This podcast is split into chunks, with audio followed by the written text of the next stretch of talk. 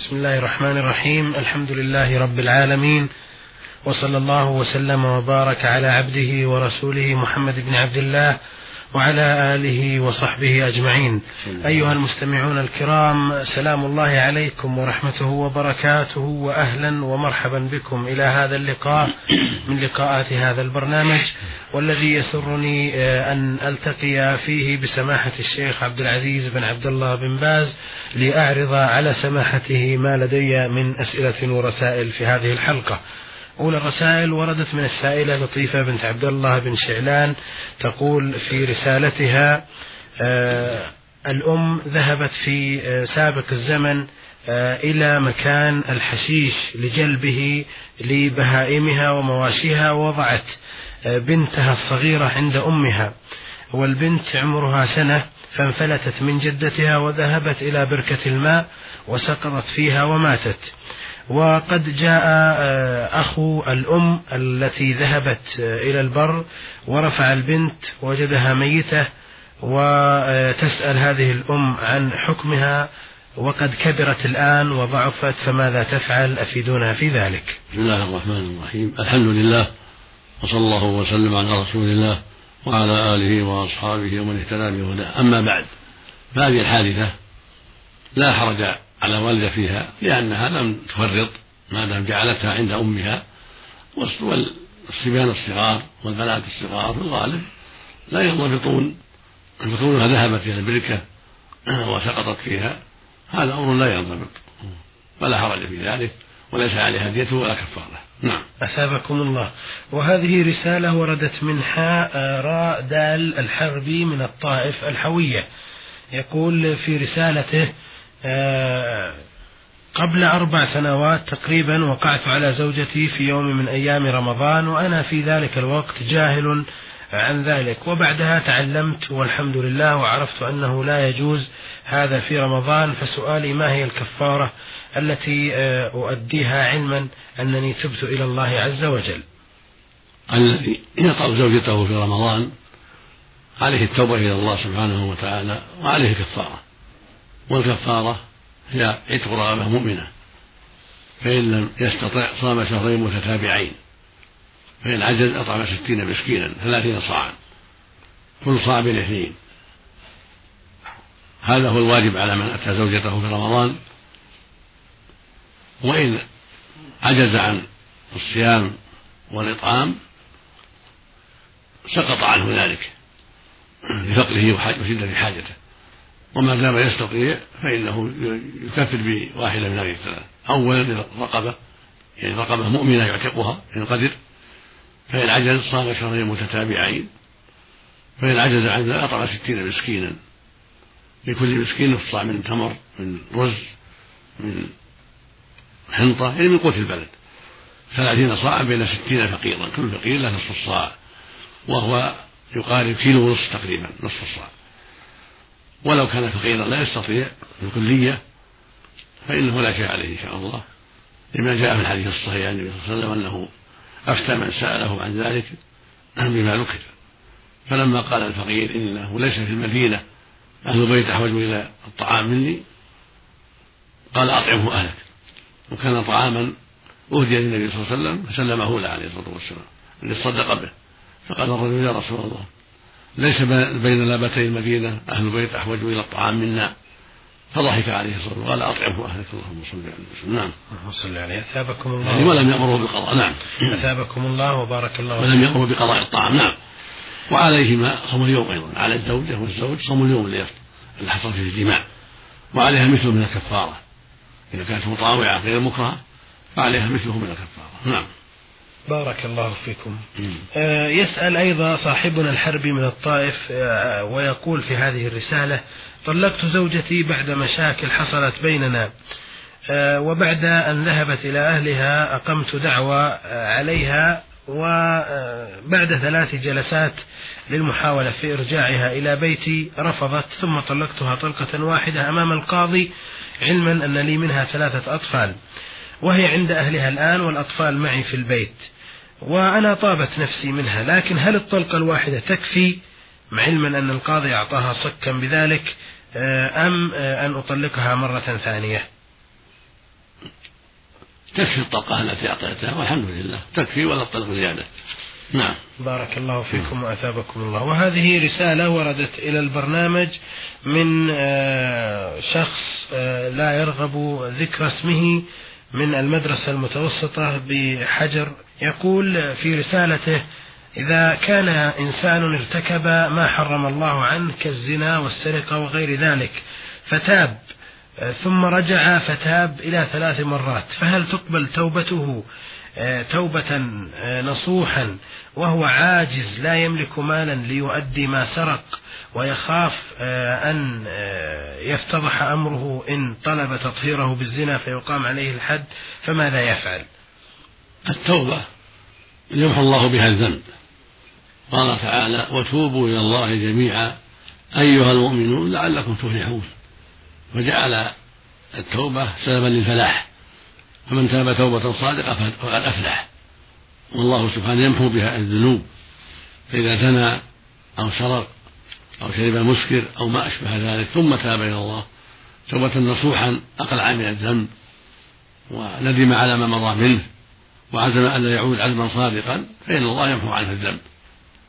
فإن عاد لزمه توبة أخرى.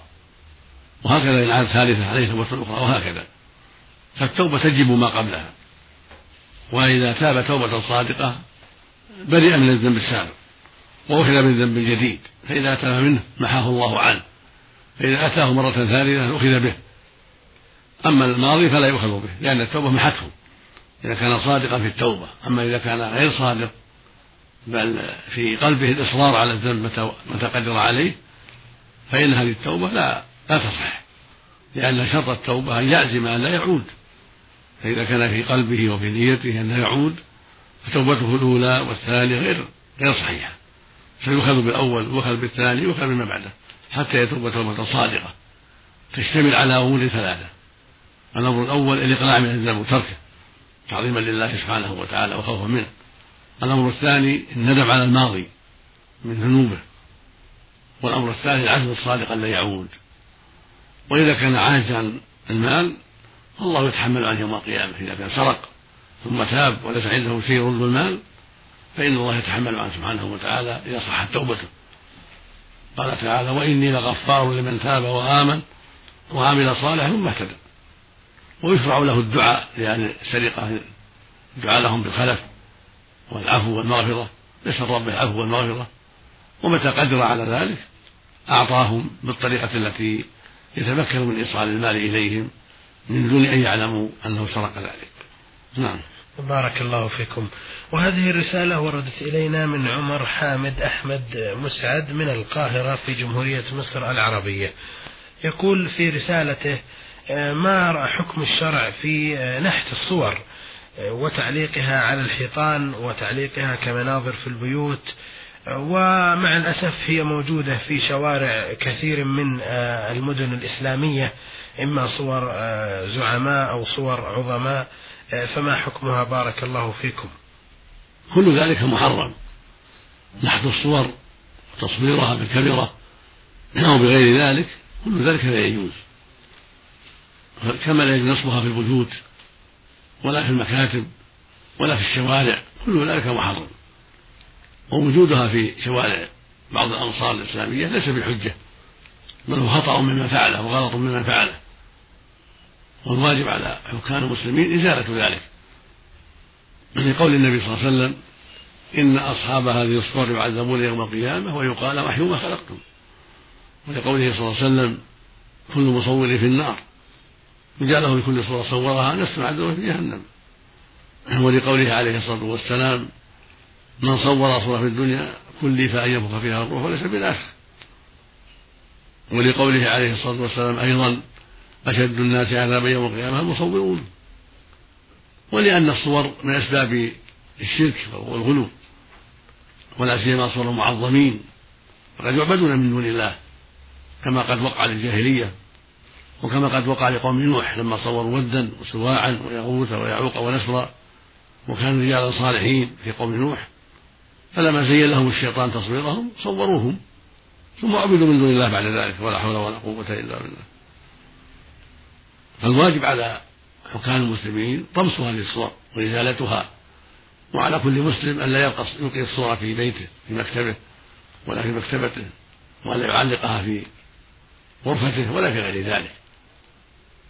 لقول النبي صلى الله عليه وسلم لا تدع صورة إلا طمستها ولا قبرا مشرا إلا سويته رواه مسلم في الصحيح من حديث علي رضي الله عنه. ولما روى الترمذي وغيره عن جابر رضي الله عنه عن النبي صلى الله عليه وسلم عن النبي صلى الله عليه وسلم قال أنه نهى عن الصورة في البيت وما يصنع ذلك. فالواجب على المسلمين جميعا التعاون في هذا الأمر وعلى حكام المسلمين أيضا تنفيذ ما أمر به النبي عليه الصلاة والسلام. لكن إذا دعت الحاجة إلى هذا الشيء مثل المسلم الذي يحتاج إلى الرعوية الجنسية ولا يعطى إلا بالصورة فلا حرج عليه لأنه كمكره. وكذلك الدولة إذا رأت أن ذلك لا بد منه حتى لا تشتبه أمور الناس وحتى يعرف الناس بما عندهم من الحفائظ التي فيها صورتهم إذا دعت الضرورة إلى هذا فلا حرج في ذلك للمصلحة العامة. ولقول الله عز وجل وقد فصل لكم ما حرم عليكم إلا ما اضطررتم إليه. والمقصود أن الناس في هذه المسائل قد يضطرون إلى بعض الصور فإذا دعت الضرورة إلى ذلك مثل ما تقدم في الحفيظة يعني التابعية الرعوية أو مثل شهادة الشهادة العلمية إذا كانت مؤسسة لا تعطي الشهادة إلا بصورة فإنه مضطر إلى ذلك. وهكذا المجرمون إذا احتيج إلى تصويرهم حتى يعرفوا وحتى يمسكوا أينما كانوا هذه مسائل تدعو لها الضرورة ولا حرج في ذلك. نعم. أثابكم الله وبارك الله فيكم. هذه رسالة وردت من سعد ضيف الله آه، يقول فيها أنا نذرت أنه إذا سلم ابن أخي من المرض فسوف أذبح ناقة. وقد تم له الشفاء لكني بعد ذلك لم أفعل بل شككت وذهبت أسأل أحد آه، العلماء فقال لي ما هي نيتك؟ فقلت ناقة إما مكسورة أو مريضة أو رخيصة الثمن. هذه نيتي عند النذر. فقال لي عليك كفارة ولا نذر عليك. فعملت الكفارة ولكنني شككت في أمري فتقدمت إليكم بالسؤال. ما دمت؟ قلت إن الله إن شاء الله فلان. فعلي ناقة أو بعير فعليك الناقة اللي قلت. عليك ناقة سليمة مثل الضحية سليمة من العلوم حسب طاقتك. تشتريها وتذبحها وتوزعها بين الفقراء. إلا إذا كان لك نية أنك تذبحها في بيتك ويكون منها أهلك وأقاربك وجيرانك فلا بأس أنت على نيتك. لقول النبي صلى الله عليه وسلم إنما الأعمال بالنيات وإنما لكل امرئ ما نوى. أما إن كنت ما نويت شيئا وإنما قلت عليك كذا وكذا إن شفى الله مريضا فإنك تذبحها وتوزعها بين الفقراء في البلد التي أنت فيها أو في بلد أخرى نعم. أثابكم الله. هذه الرسالة وردت إلينا من جمهورية اليمن العربية من السائل حيدر علي أحمد القحوي يقول فيها لقد سمعت حديثا في خطبة الجمعة عن رسول الله صلى الله عليه وسلم يقول الدنيا ملعونة ملعون من فيها إلا عالما أو متعلم أو ذكر الله وما والاه. المطلوب من فضيلتكم شرح هذا الحديث شرحا موجزا. وهل جميع ما خلقه الله تعالى في هذه الدنيا ملعون أم كيف ذلك؟ الحديث لا بأس بإسناده ولفظه الدنيا ملعونة ملعون ما فيها. هم من؟ ملعون ما فيها إلا ذكر الله وما والاه. أو عالما أو متعلما. والمعنى باللعن الذم يعني مذمومة. الدنيا اللعن الذم.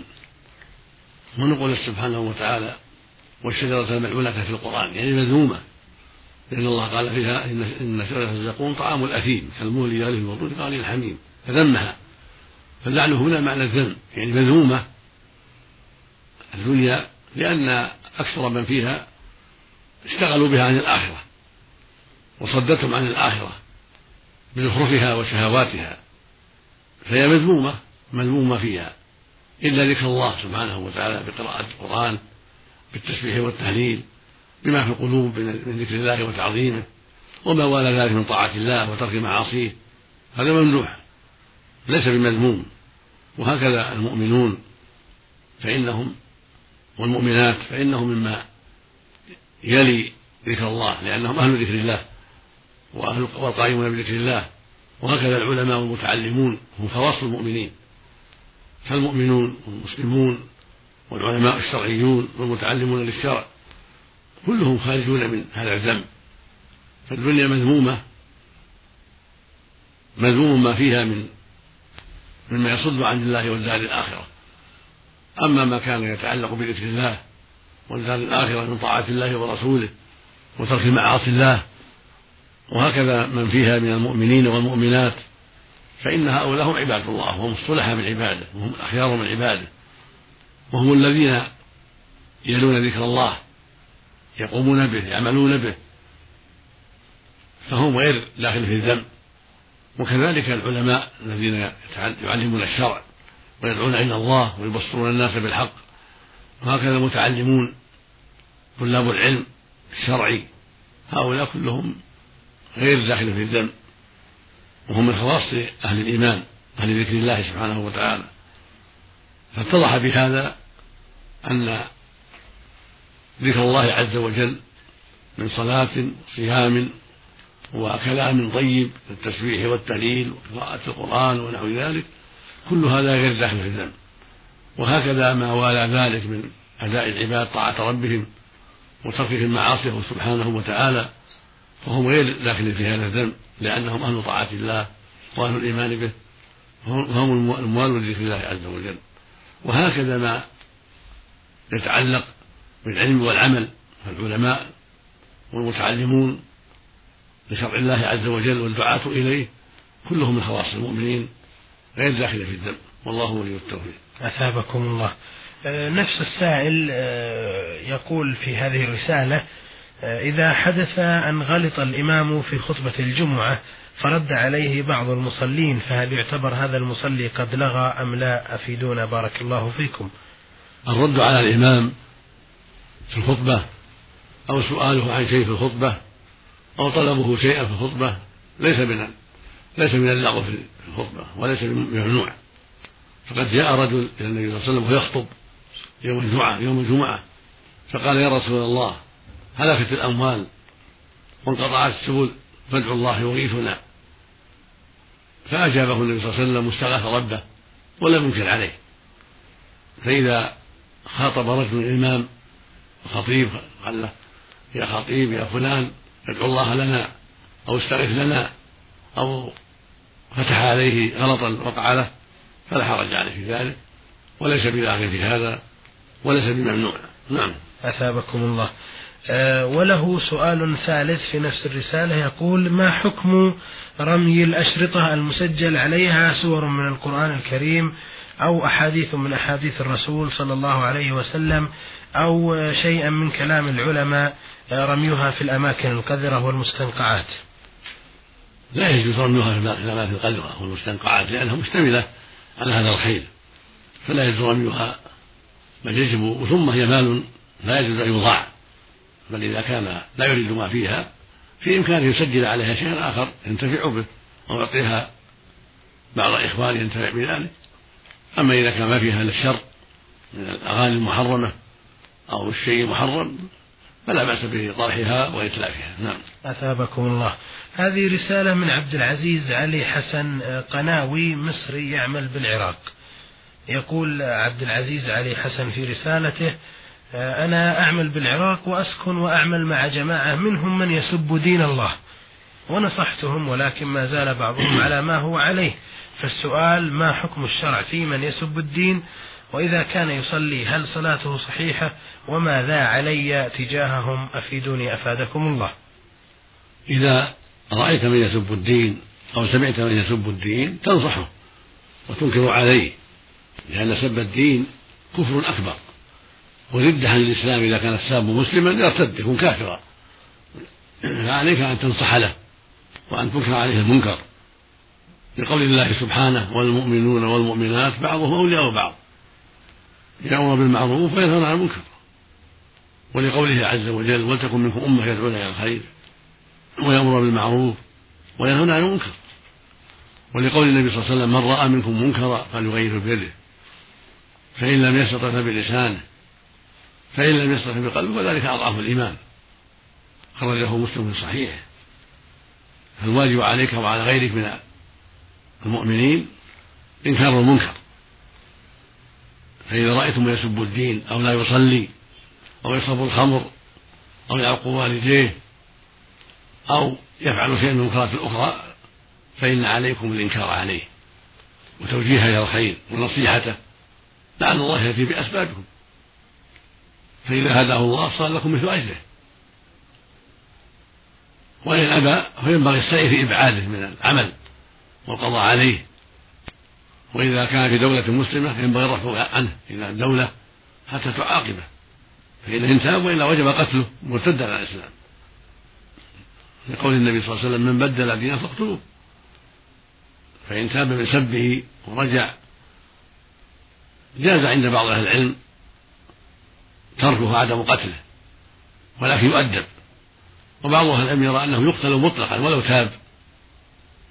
لكن الأرجح إن شاء الله أنه متى تاب إلى الله ورجع وندم واستقام فإنه لا يقتل ولكن لا مانع من تأديبه على ما أقدم عليه وعلى ما فعله بجلدات أو سجن أو نحو ذلك.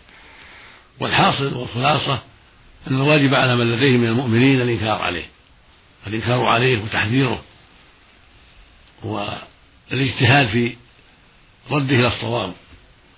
فإن لم يجد ذلك ولم يتيسر ذلك فعل المؤمن ما يستطيع من السعي في فصله وإبعاده من العمل من رفع أمره إلى ولاة الأمور إذا كان في بلد ينكر فيها المنكر. فإن خشيت على نفسك ولم يتيسر الرفع عن هؤلاء ولا توبتهم فابتعد عن مخالطتهم إلى عمل آخر. لعلك تنجو. والله ولي التوفيق. أثابكم الله. لكن السائل يقول إن صاحبه هذا الذي يسب الدين يصلي فيسأل ما حكم صلاته. سب الدين يبطل الأعمال. إذا سب الدين كفر والكفر يبطل العمل. إذا مات عليه صاحبه إذا مات الكافر على كفره بطل عمله. أما إن تاب قبل أن يموت بقي له عمله الصالح. أثابكم الله. وهذه الرسالة وردت إلينا من الأخ آه، بدري محمد حامد مصري الجنسية يعمل بالرياض.